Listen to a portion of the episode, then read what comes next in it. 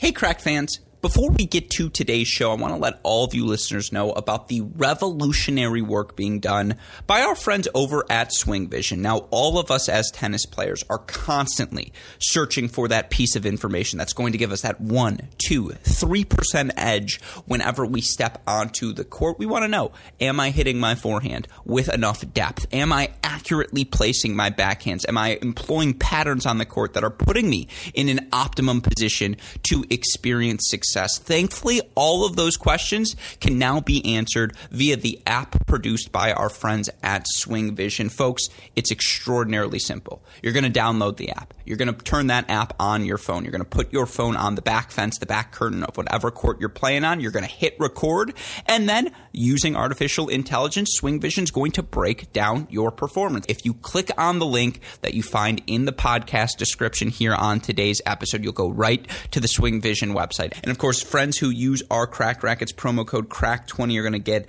an additional twenty dollars discount and a free fourteen day pro trial on the Swing Vision app. Again, you use that promo code crack twenty, twenty dollars discount, as well as a free fourteen day pro trial. How do you find the link to get signed up? Just go back to your podcast feed. It's in the podcast description of this episode. You go to the Swing Vision website, you set up your account, you download the app, you get rocking and rolling, get all the information, one location, with our friends at Swing Vision. The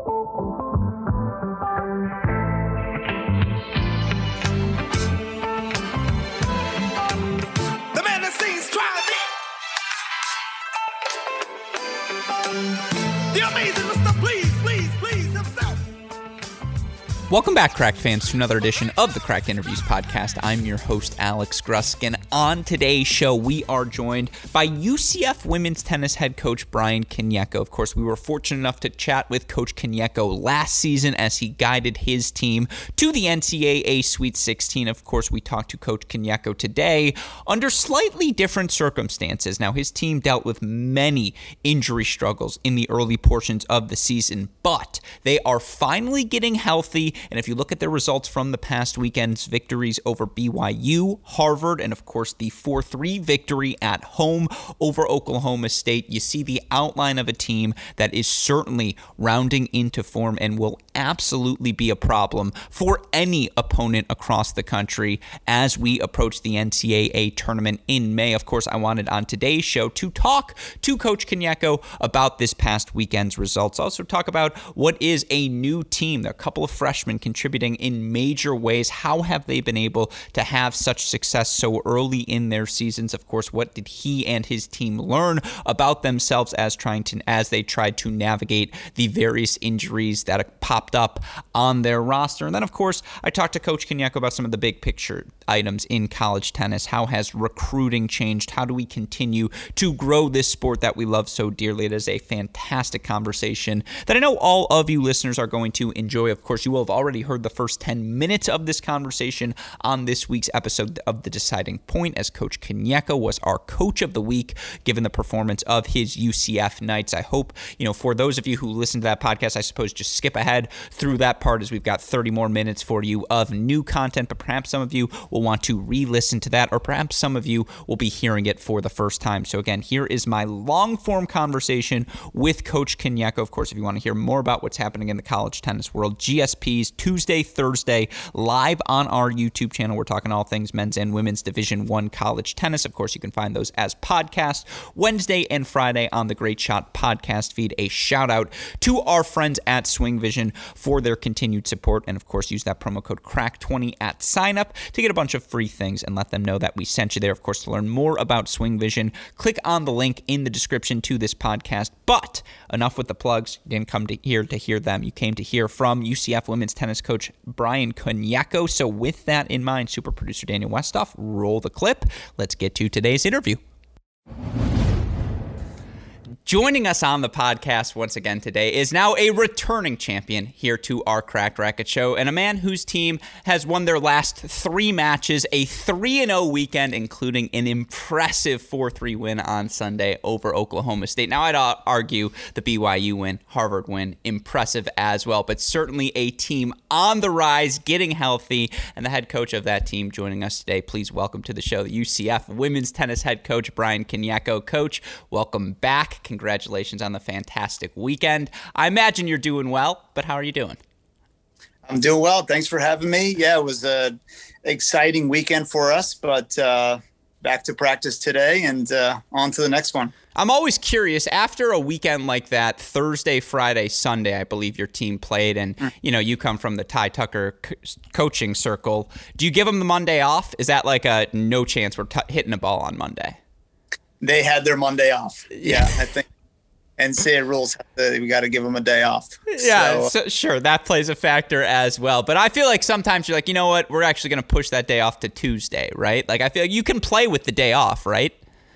We can, yeah, you're right. Yeah, we, okay. uh, yeah, I mean, we sometimes we'll do it, but um, they, uh, we were proud. They competed so hard, and they obviously deserved it. So they uh, deserved to enjoy some time off, and uh, they did what they needed to do, and uh, so we gave them that Monday. uh, yeah, no, again, a well-deserved uh, day off, and, you know, again, for our listeners, fans of the show who perhaps are unfamiliar with the success you guys have had, and maybe some of you see our dog Quavo has come into the equation here. Um, my question would be, you know, looking at your team coming off of a Sweet sixteen, and you got a lot of those players back on the roster this season, but you were also, you know, getting a lot of health issues for your team early in the season. Now you've won three in a row, and it does seem like you guys, whether it's starting off with the four three win over Michigan in Orlando, yeah, I saw that. It hurt. Nevertheless, mm-hmm. we have you on today, but, you know, it felt like that was almost a turning point in your team season, and obviously a culmination here with the three and oh weekend. Is that a fair assessment? Is it fair to say we have now started the second act of the U C F twenty twenty-two season? Yeah, I, I yeah, I think it is fair. You know, I think after um, after that weekend, you know, we got a little more healthy for, for the Baylor and Michigan weekend.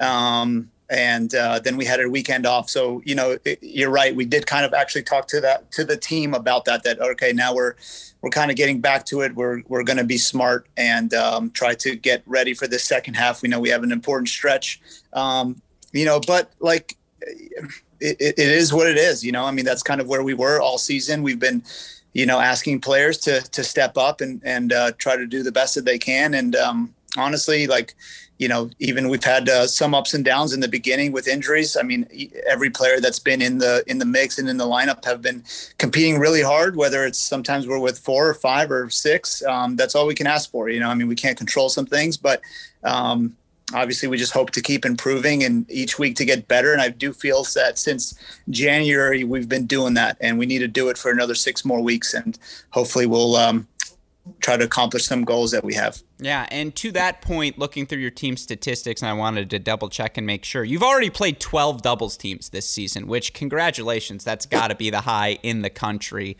I know part of that is a byproduct of, obviously, the injuries that you've had. At the same time, you know, you take that doubles point against Oklahoma State this weekend, you take the doubles point against Baylor, I believe you took it against Michigan as well. Uh, you know, doubles is something you guys have continued to have success in. To what do you credit that success? How valuable have those one oh leads been, particularly given some of the injury struggles?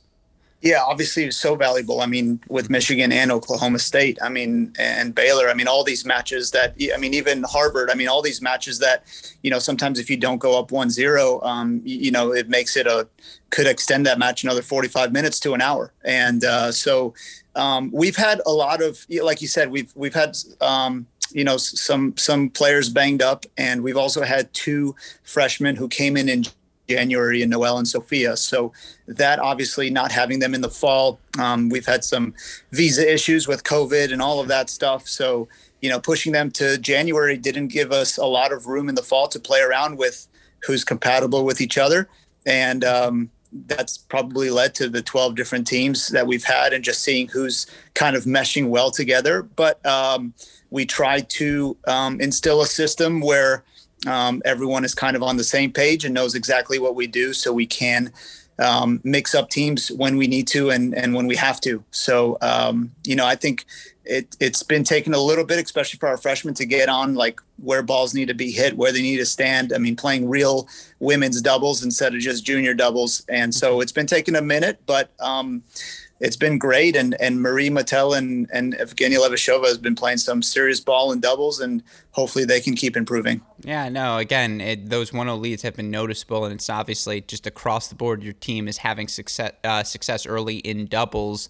You know, I mentioned earlier you guys bring back some faces from a team that last year made the Sweet sixteen and was a heartbeat away from that quarterfinal match. And, you know, that said, you talk about the freshmen you've brought in. You also look at, you know, it's a new coaching staff, not just you, but you're adding some others to the mix as well. Has it felt like a new group? Has it felt like a new season? How different have things been this year?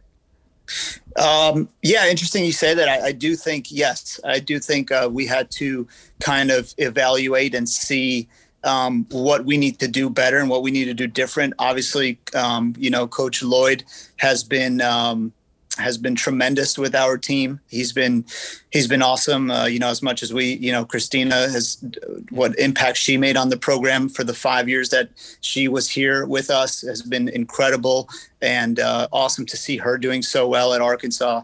And uh, now Coach Lloyd is, is incredible. He's as into it as any coach there is in the country of recruiting and player development. So we're lucky to have him.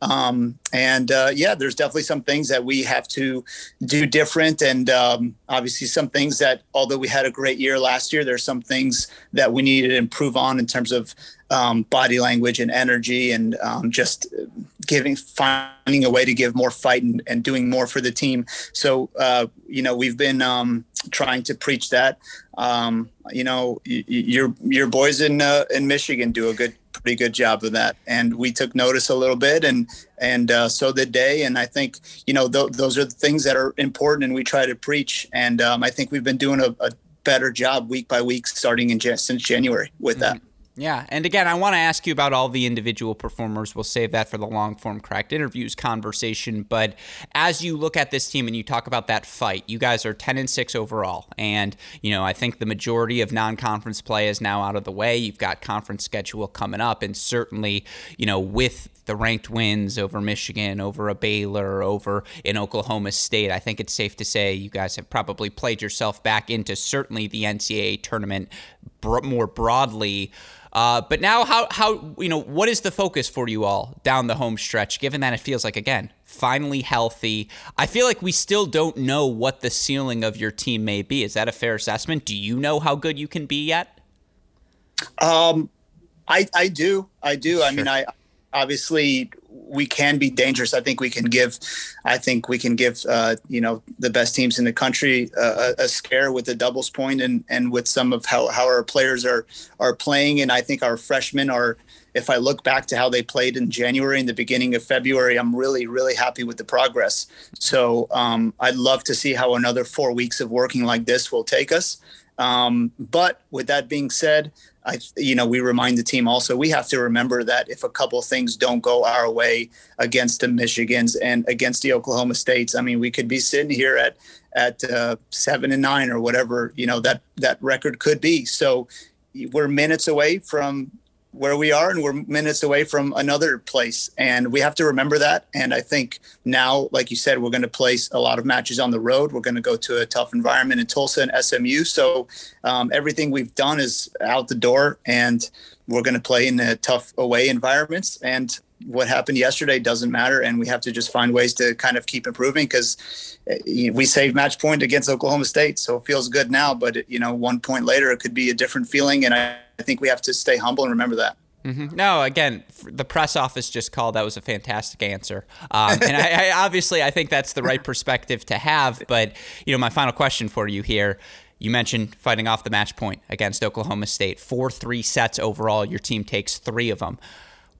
Is that a heart attack? Like, obviously in the end, you're like, oh, how proud you are of your team, but the emotions, is that like a, it's, it, that's a four beer night, right? Where you're like, oh my God, like this was just brutal. Could have been more. Um, yeah. But it, yeah. I mean, the match was crazy, to be honest. Yeah. I mean, you know, we had uh, Noelle at number two was up four one, loses the, the set.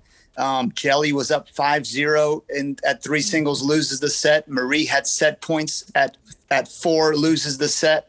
Um, you know, so, I mean, there it was after the doubles for the first probably forty-five minutes, it looked really good for the Knights. And Oklahoma State did an unbelievable job to kind of flip that. And the last forty-five minutes was looking really grim um, for us. Um, but a couple things turned, you know, a little bit of luck, a little bit of fighting. And uh, we found ourselves able to kind of dig in, you know, and Marie and and and uh, Sophia just did incredible to just stay alive and k- keep competing. And I thought both teams did a great job of just the physicality of it was such a high level. And, you know, both teams kind of deserved it, to be honest, at that point, but it came down to a couple, and we got lucky. Yeah, no, again, you talk about the depth in college tennis, and I think every team's got it, and that's what makes all yeah. of these matches so fun. It's who wins the deuce points on any given day, and, you know, it's a couple of times now after perhaps the deuce points broke against you early in the season. They're starting yeah. to go your way now, and, you know, now the Knights are dangerous. They're making moves. So, Coach, obviously, congratulations to you and the team on a fantastic weekend, and, uh, again, I look forward to seeing what you guys can do because clearly uh, there's some skill down there in Orlando. Yeah, well, I appreciate it, Alex, and I love the uh, making college tennis interesting with the videos and the, the coverage. So I actually watch it now, so we appreciate it. Thank you. I appreciate it. Always a pleasure, Coach. Yeah, thank you. We are back with U C F women's tennis head coach Brian Kenyako, and I appreciate all of you Cracked Interviews listeners who got to hear the first part of this interview twice, as you may have heard us talking about him him and his team uh, on this week's episode of The Deciding Point. But, you know, again, Coach, I alluded to it earlier. Um, I'm, I feel like it was a longer than two-minute answer. That's why I wanted to save it for this part. How frustrating were the injuries early in the season? You know, how did you manage to keep things together? Because, again, some losses piled up early in January, right? And at the start of February. And, you know, I feel like it would have been very easy for the team to say, you know what, it's, it's just not our year. Things just aren't breaking our way. How did you manage to keep things together? Um, yeah, it It is obviously frustrating because you, and it's for the players too. It's mm-hmm. frustrating, you know, I mean, we have to remember that, like, it's frustrating for the coach, but like, you know, the players are the ones that want to play and they work, you know, they work so hard during the year for this small window of opportunity right here. Um, Obviously, we work really hard to recruit and get these players in and have a vision for the program of what we want it to be. And sometimes it doesn't happen, but um, I think we have a lot of conversations on just controlling what we can control. And, and, uh, you know, we just have goals of, of not winning matches. We have goals of how we kind of want to be perceived and how we want to act and how we, you want to be remembered and, um, kind of just take initiative in that, in those kind of actions. And if, and things will end up going our way, you know, in, in tough moments, and we have to believe that. So, um, that's, we just a lot of conversations about, you know, what, how did you do today on your court? You have a job to try to get a point and a half for U C F, and um, are you able to do it? You know, so you can't control your teammates. You can't control everything. You're in charge of a point and a half, and, and uh, you do what you can. Yeah, and I feel like that taking ownership of your individual spot, you know, looking at your victories, and your team has had a lot of success, certainly at the bottom of the lineup. But if I were to ask you, give me the match calculus, right? What are the your quickest pathway to four points? I feel like you would say, well, who are we playing? Like, it really depends on the matchup. It really depends on the given day. And is that, I mean, I'm sure at times it's both, right? A burden and a blessing for you as a coach? Yeah, you like just finding finding the path, you mean? Yeah, one hundred percent. I mean, yeah, of course. Like, you know, there's always a little bit of calculating there for sure. But obviously, like, for our season this year, we have a lot of trust in our veterans and in, in Marie and uh, Nandini. Um, like they've been, they've been rocks for us, not only this year, but for a long time, and uh, singles and doubles. And they get, they get the energy in college tennis. They understand momentum.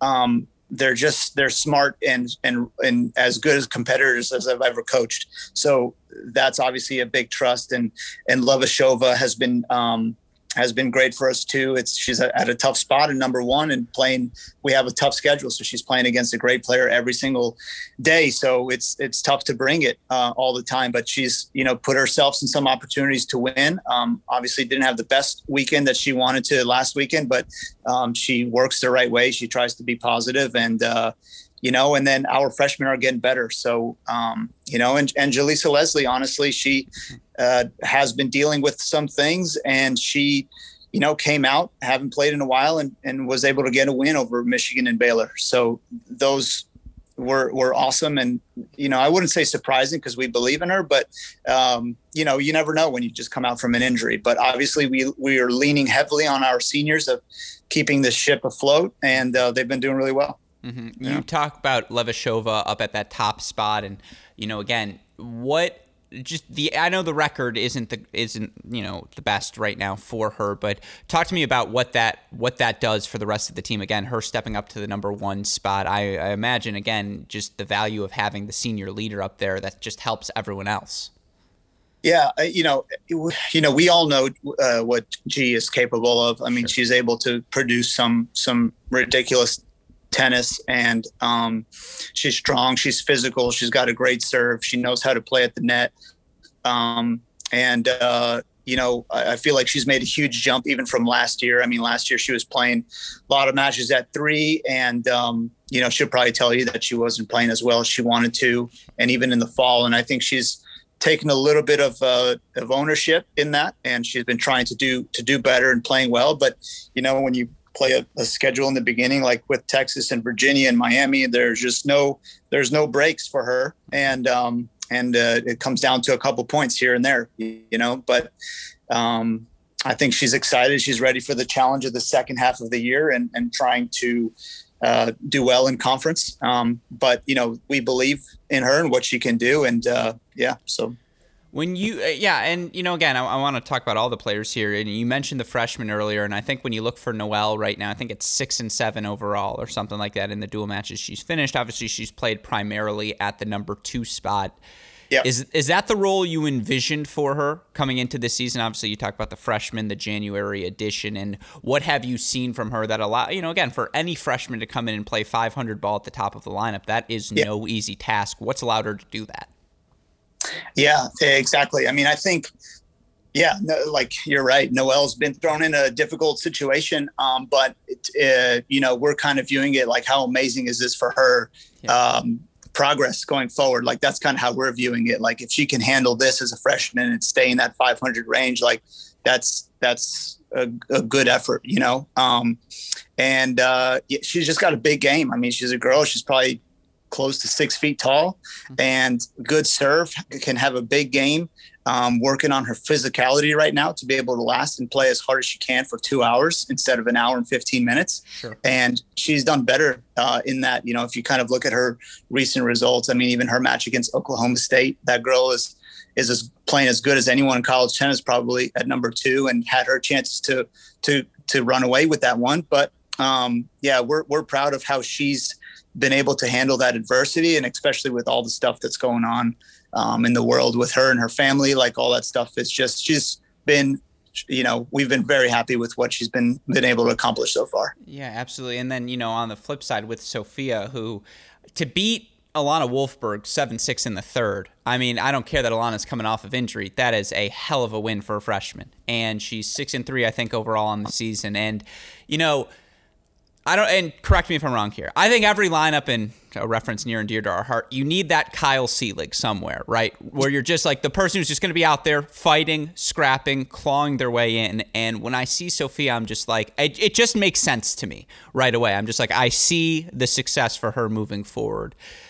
Is that fa- like, I feel like physically she's ready for college tennis, and it's, you know, the flip side here is developing the weapons and taking it from yeah. five to two singles. Is that a fair assessment?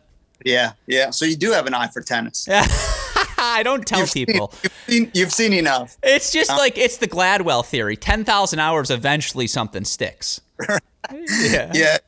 She, you're right. She is the, she's got that Kyle Seelig in her a little bit, where she's a grinder, and um, she's working what she's trying to figure out what her weapons are, but she will run for every ball. She'll yeah. try to make in another ball. And, um, And she's resilient, you know, like she's she's uh, for a freshman, like to lose six oh in the first set. Um, I think Michigan, she did the same thing, six one. We were joking yesterday that she didn't win her first game of the of the match until I think one thirty-seven p.m. Since she lost six zero and her first set in single six zero. Um, so it took her about ninety minutes to get a game, but, you know, but resilience from her to just be able to figure out a way. And she was super coachable, which we've talked about, because in the beginning she wasn't, because in, in it's not normal in Europe to be coached in the middle of a match and to a coach tell you like, hey, this is what you need to do. And then they make, well, yeah, maybe I'll do it or maybe I don't. And she's kind of understood that it's like, if you're told, like, you got to do it. And she adapted and, you know, found a way. And obviously that was Alana's first match. So even for Alana to play that long of a match, her first match was actually, I was really surprised, you know, because I thought that if we go into a third set that her level might fall off a little bit, and it didn't. And it was ended up being an unbelievable match. Mm-hmm. No, it was really fun to watch. And, you know, again, yeah. the depth this season, and we did a Power Five series over the offseason talking to all these coaches. The excuse I have is I got all the boring ones out of the way, and now I get to talk to mm-hmm. the fun ones like you, Coach Kenyako. Um, right. You know, that depth, I feel like that's the difference in college tennis now compared to even five, ten years ago. It's just, you look at the quality of these one through six single spots, everyone can play. Like I was watching, you know, at the National Indoors, I mean, pick a name out of a hat. The only one that gets under my skin is, um, Oh, I'm, uh, I'm blanking on the Cal six singles player, because I was like, we're really going to do five hours again today? Like, yeah. You're killing me. Uh, yeah. But, you know, that's just a grind. But I just feel like the level of play, that's the biggest difference in the past five to ten years, that you have to be good everywhere to compete, and that, you know, the team ranked, what what was Harvard, like seventy-one coming into the match? Yeah. That's still a really good squad. Is, is that a fair assessment? Yeah. That it's the depth? Yeah, I mean, you have girls, like you watch National Indoors, you watch, you know, some of these teams. I mean, like you have girls that are in junior Grand Slams playing five and six singles, you know, and and also sometimes not good enough to even start for these teams, you know. So it's, yeah, I mean, you just can't afford, like you can't afford to give away a point at this level, you know. I mean, like if you're, you don't have the depth and you lose the doubles to to be down two zero and, you know, to try to, to compete with these teams is just too difficult. And, um yeah, I think a lot of great international players are starting to, I think, see college tennis a little bit more.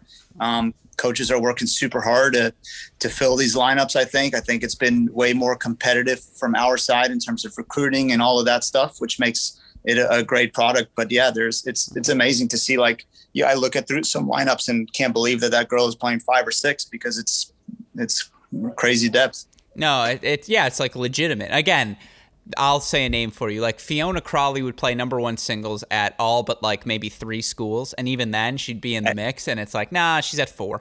Um, and it's like, and yeah. It's justifiable. It's crazy. But yeah. You know, I'm curious from that perspective and looking at your roster. I know it's a mix of obviously U S born players, international born players. I know you're still young in your college tenure, coaching tenure, but has it become easier for you even this early on to sell college tennis to international recruits? When you need mealtime inspiration, it's worth shopping Kroger, where you'll find over thirty thousand mouthwatering choices that excite your inner foodie. And no matter what tasty choice you make, you'll enjoy our everyday low prices, plus extra ways to save, like digital coupons worth over six hundred dollars each week. You can also save up to one dollar off per gallon at the pump with fuel points. More savings and more inspiring flavors make shopping Kroger worth it every time. Kroger, fresh for everyone. Fuel restrictions apply. Has it been easier? Um, Has it become easier, I suppose? Uh, I mean, I, I wouldn't say, I wouldn't say easier. I mean, I think, I think um, it seems more that they're open to, to conversations. I just think it's, um, it's super, super eye-opening for them when they finally decide to visit school, when they finally come onto campus and they get it, because they just, you know, there's not many places that they've seen that have five uh, training rooms and and you know three three weightlifting rooms um that they that they grow up in, you know. So once once they get in there, they kind of get it, um you know. But uh, obviously we're we're trying to get a mix. We've gotten a couple of Americans for the for the junior class, so you know we're trying to have a good balance here, and that's kind of been the vision of the program. Yeah, it's. I think it's a good thing, certainly for college tennis. You see the quality of play. You see the plethora of players who go from the college ranks now to have success in the pros in both the men's and women's game. I, I just feel like it has to be a net benefit for all college programs to see that happen. Um, you know, at the same time as you're, you know, as you're recruiting college tennis, I suppose more broadly, has it become easier to sell the game in total as a pathway to the pros? Yeah, absolutely. I mean, uh, you know, especially, you know, in a, from a financial standpoint, like what we can do to, to help the, the players I do. And, you know, you see some of these players uh, that are, that are doing well. I mean, a lot, for sure, a lot on the men's side, but I think you are starting to see it m- way more and more on the women's side, you know, with, uh, you know, like guys like Kofor and, and all these guys that are doing great in the pros. So it's, it's, of course, it's nice to be able to use them and say, like, look, you can do this, you know, um, and also to help them financially. So a- absolutely. I think, you know, uh, it, it, everybody needs to take a look. I understand some players are very, very good, and there's a handful that can make it on the, on the thing, but I definitely encourage that every international needs to at least try to educate themselves and have a conversation about it. Yeah, there's there's worse worlds than having someone pay for your training for four years, right? I'm just like, on your dime, do it. I'm in, um, for sure. That extra surgery, let's get it. Um, but right. all, all you know, all those things added as well. When you look at the added depth, how competitive things are. The five hundred rule exists more broadly for the N C double A, and I know it would be probably have to be a player-led thing, and you know, to get coach, you know, to get the N C double A to do anything is like pulling teeth. That said, should the five hundred rule be waived? Because when I look at your scheduling, right, I see the Oklahomas of the world, the Oklahoma States, the Michigans, the Baylors. You're trying to play the best to prepare your team to be its best. Would you like to see the five hundred rule waived? Um. That's that's interesting. I mean, I, I honestly, I don't have a preference, to be honest with you. I, I mean, I, I can sit here and say, like, I like one or the other. I, I don't. I mean, I like the component of having the five hundred rule of, of you know, it helps you kind of plan your schedule a little bit, and you sure. can't just schedule the best in the conference and, and all of that stuff. I think, uh, you know, if, if you're the if you're the S E C and, and then you just schedule on top of that, you just continue to schedule great matches over and over. Like you're going to, you're going to, at some point you're going to beat somebody, and you and you're going to get into the tournament with maybe even just five or six wins, you know? So I do like the component of it, of that, like, you know, you can't, you know, maybe if you're in a different type of conference, you, that you don't have some of these opportunities, that you still, um, you still need to be smart and schedule smart based on your team, instead of being able to be five and fifteen or six and fourteen and making the tournament. So I, and so I kind of like that. Yeah. In that same vein, are you a fan of playing matches out regardless? I mean, regardless of stopping the broadcast at the clinch, do you guys try to play everything out? Um, we don't. I personally like the clinch clinch. Um, you know, I, I, uh, I, I think from January to May, I think it's all about the team. And I think, uh, I would say majority of the time, um, I, I think probably ninety percent of the players that I've coached in, in my last six years here at U C F would probably prefer to clinch clinch. Um, I just think they're more about the team, and it's first to four. And I think um, for, from our end of things, you've seen players sometimes lose a little bit of interest once the match is over, and uh, and and maybe coaches as well. But I just I just love it for the fans and for the growth of tennis, to keep it simple and know the fans know that it's clinch clinch, and it's a good feeling or a bad feeling right when that thing is over. Mm-hmm. And and you know, and in the fall it's the time to play individual and, and help these players however we can. But you know, with most of these good matches, you're going to have a lot of tennis played anyway. So I like the clinch clinch. Yeah, I like it. In this same vein, a couple of rapid fire topics for you here, and take as long as you'd like on the answers.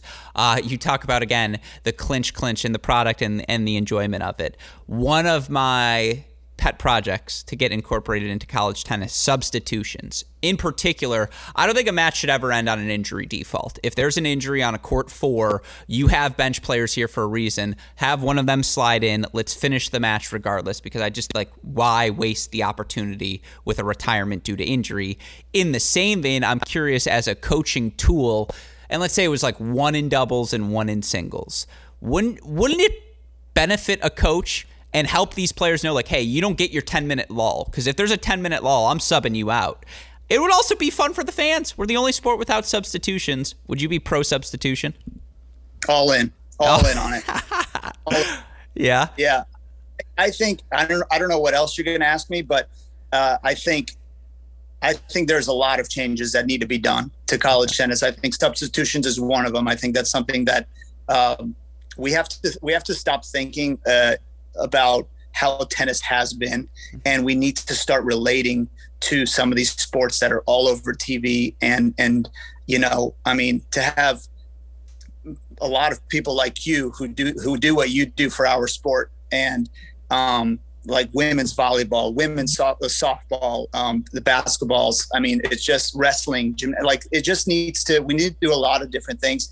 Um, but back to your point, I think substitutions would be great. I think it's exciting for fans. I think it's exciting for the seven and eight player to stay ready, and that way they're, you know, because sometimes it's tough. I mean, like like you said, these teams have ridiculous depth. I mean, you have legit, you know, players that are on the bench are unbelievable players that you got to tell them that they can't play. And it would be nice to be like, okay, hey, maybe you're at seven today, but you're going to maybe have your chance in thirty minutes or an hour to, so stay ready and you can have your opportunity. And, and then sometimes coaches find like who their real players are sometimes too, you know? Mm-hmm. Um, but yeah, I think there's a lot of changes that need to be made to make tennis better. I'm all in. I also, although uh, coaches have pointed out, well, isn't that just a changeover? To which I say, good point. But I would like to see one like two minute timeout for each coach, where you can bring in your entire team. Like, let's just say there's a really bad opening twenty, and you can just be like, all right, I'm calling my timeout. You know, Coach Kenyako's called it. There's his one. He's got none remaining. And you can just be like, what are we doing here? And I want to see, like, because you know there are some coaches who chew them out, and it would be delightful. At the same time, like, I just think it's a fun element. It's another thing tennis doesn't have. Yeah, I, I think it is. I mean, I, I would be for it too. I mean, I, for me, I personally wouldn't say more than one uh, per yeah. match, per team, because first of all, our formats, it's too long anyway. I mean, yeah. we played Oklahoma State and it was four hours and twenty minutes. So the last thing a fan needs is an extra, you know, ninety seconds yeah. to, to wait there. Um, so that's something we need to think about. But I do think it'd be nice to to call them in and, and uh, wake them up sometimes. Yeah, you know? I, I can imagine that's something coaches would love. You're like, yeah, yeah. give it I, immediately. No coach says no to that.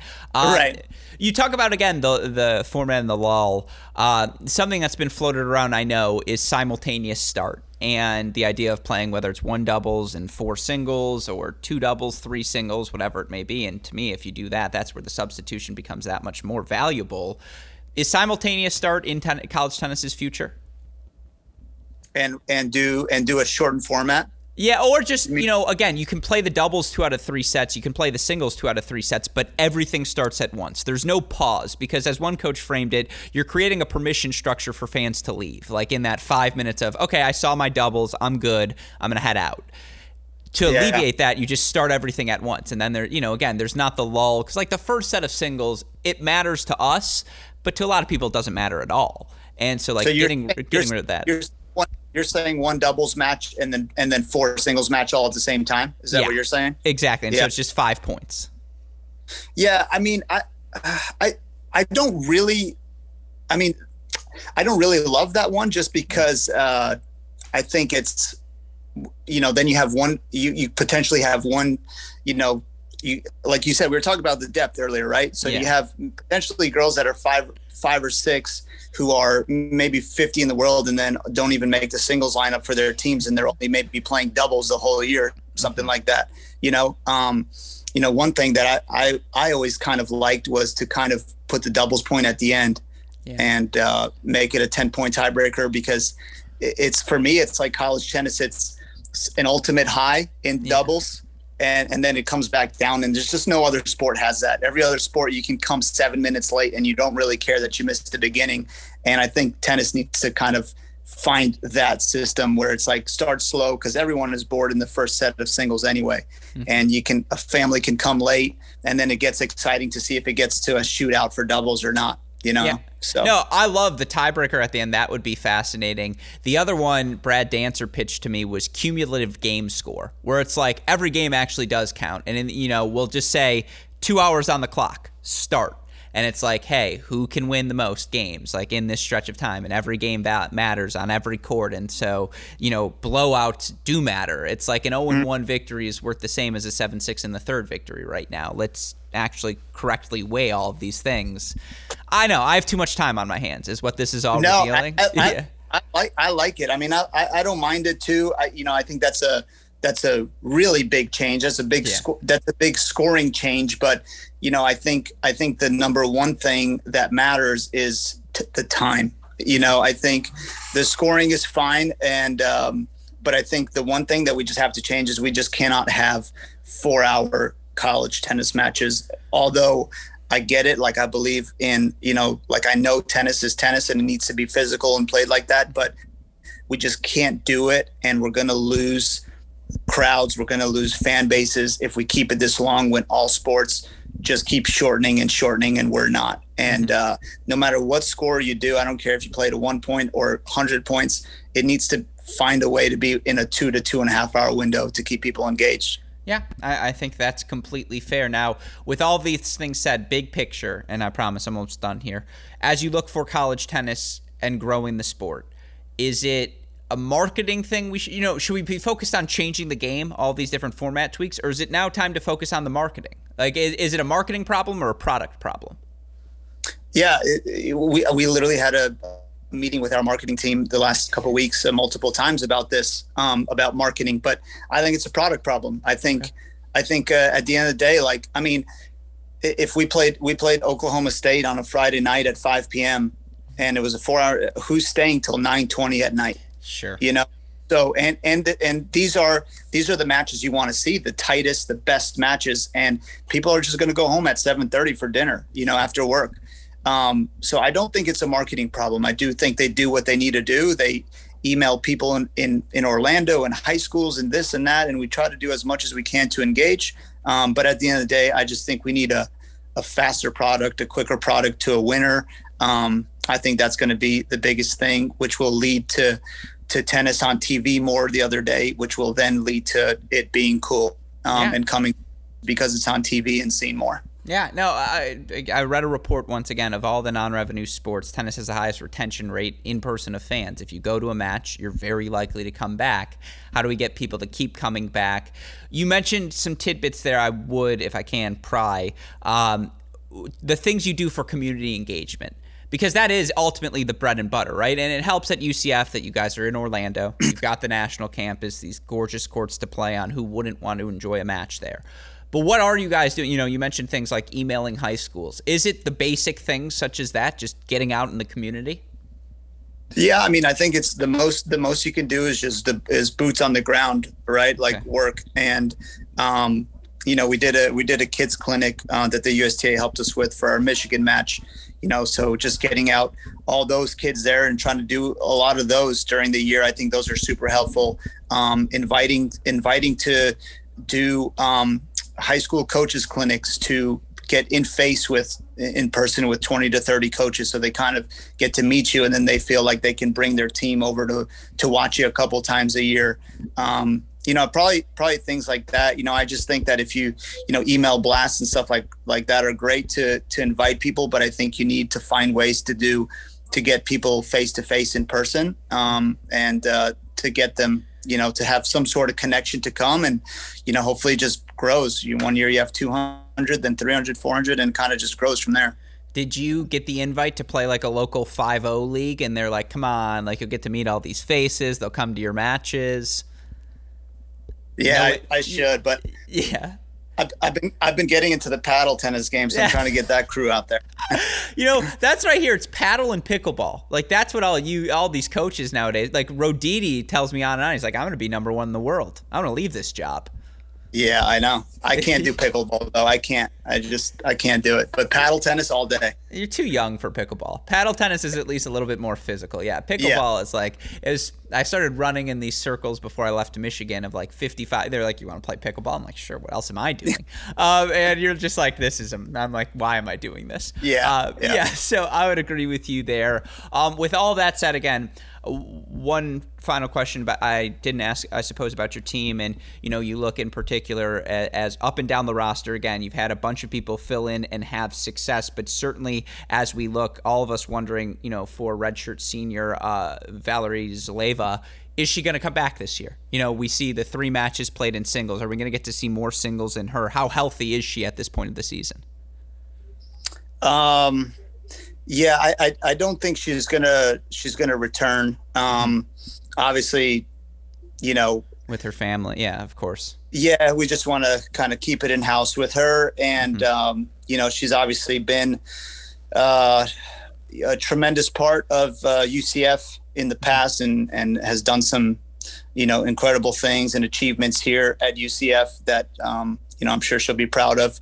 Um, but yeah, unfortunately we won't be without her this year. Mm-hmm. Um, you know, but we'll just, um, you just got to keep going and, and, um, you know, hope she'll be all right. And, you know, she's, but she's had a, you know, a great career that she should be proud of. And, uh, but yeah, so that's it with her. Yeah, that's fair. But again, looking at your team, clearly they have found their footing. I mean, again, three in a row and ten and six overall as you head towards conference play. And, you know, as we know, a Coach Kenyako-led team always dangerous when we get to May. um, and so, uh, obviously, Coach, again, congratulations to you and your team on the recent run of success. It's great to see, uh, again, you guys getting healthy and getting into form. And I think we all know the best is yet to come. So good luck to you all uh, here this season. Stay safe, stay healthy, and obviously don't be a stranger. We'll have you back soon. Yeah, thanks, Alex, man. I appreciate it. Yeah, of course. Hope all of you enjoyed my conversation with U C F women's tennis head coach Brian Kenyako. A huge thank you to Coach for taking the time to chat. I should point out to all of you listeners, I was accidentally wearing a Michigan jacket throughout the duration of the podcast. Of course, I did an interview with Adam Steinberg earlier in the day that you'll be able to hear both on Thursday's episode of The Deciding Point and on the Cracked Interviews podcast feed here later on in the week. And, you know, if I'm going to talk to my head coach, I'm going to rep my gear, of course, but I am well aware of the fact Coach Kenyako, an Ohio State Buckeye through and through. I was unaware of the fact that I was still wearing the Michigan jacket while the podcast was going on, and I appreciate him being a good sport, you know, ultimately not making a joke about it on the show. But that was an unforced error by me and speaks to the character of Coach Kenyako, who is always a joy to talk to. And again, thank you to him for taking the time, hoping he and his team continue to stay healthy and have success throughout the course of this twenty twenty-two season. Of course, if you want to hear more about what's happening across the college tennis world, we've got you covered. Episodes of The Deciding Point every Tuesday and Thursday live on our YouTube channel at seven p.m. Eastern Time on Tuesday for the women, uh, excuse me, nine p.m. Eastern Time Tuesday for the women, seven p.m. Eastern Time Thursday for the men. Of course, we've got our broadcast Friday. We're talking all things and covering all things S E C. Sunday, we cover all things Big Ten. Uh, we got you covered as we try to continue to grow the game we love so dearly in college tennis. Of course, if you're looking for your pro tennis coverage, Mini Break Podcast, Great Shot Podcast, and the website crack rackets dot com. Also the places for you, of course. If you need the more immediate updates, Twitter, Instagram, Facebook, YouTube, we are at Crack Rackets. You want to message me directly, I am at A L Gruskin. A shout out as always to our super producer, Daniel Westhoff, for the of an editing job he does day in, day out, making all of these podcasts possible. A shout out as well to our friends at Swing Vision. Again, to learn more, click on the link in the description to this pod and use our promo code crack twenty at sign up. With all of that said, for our fantastic guest, Brian Kenyako, our super producer, Daniel Westhoff, our friends at Swing Vision, and from all of us here at both Crack Rackets and the Tennis Channel Podcast Network, I'm your host, Alex Gruskin. You've been listening to another edition of the Cracked Interviews podcast. Stay safe, stay healthy. Talk to you all soon. Thanks, everyone.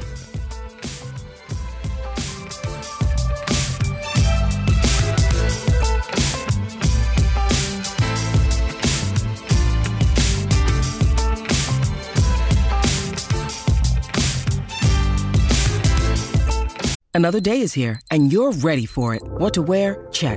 Breakfast, lunch, and dinner? Check. Planning for what's next and how to save for it? That's where Bank of America can help. For your financial to-dos, Bank of America has experts ready to help get you closer to your goals.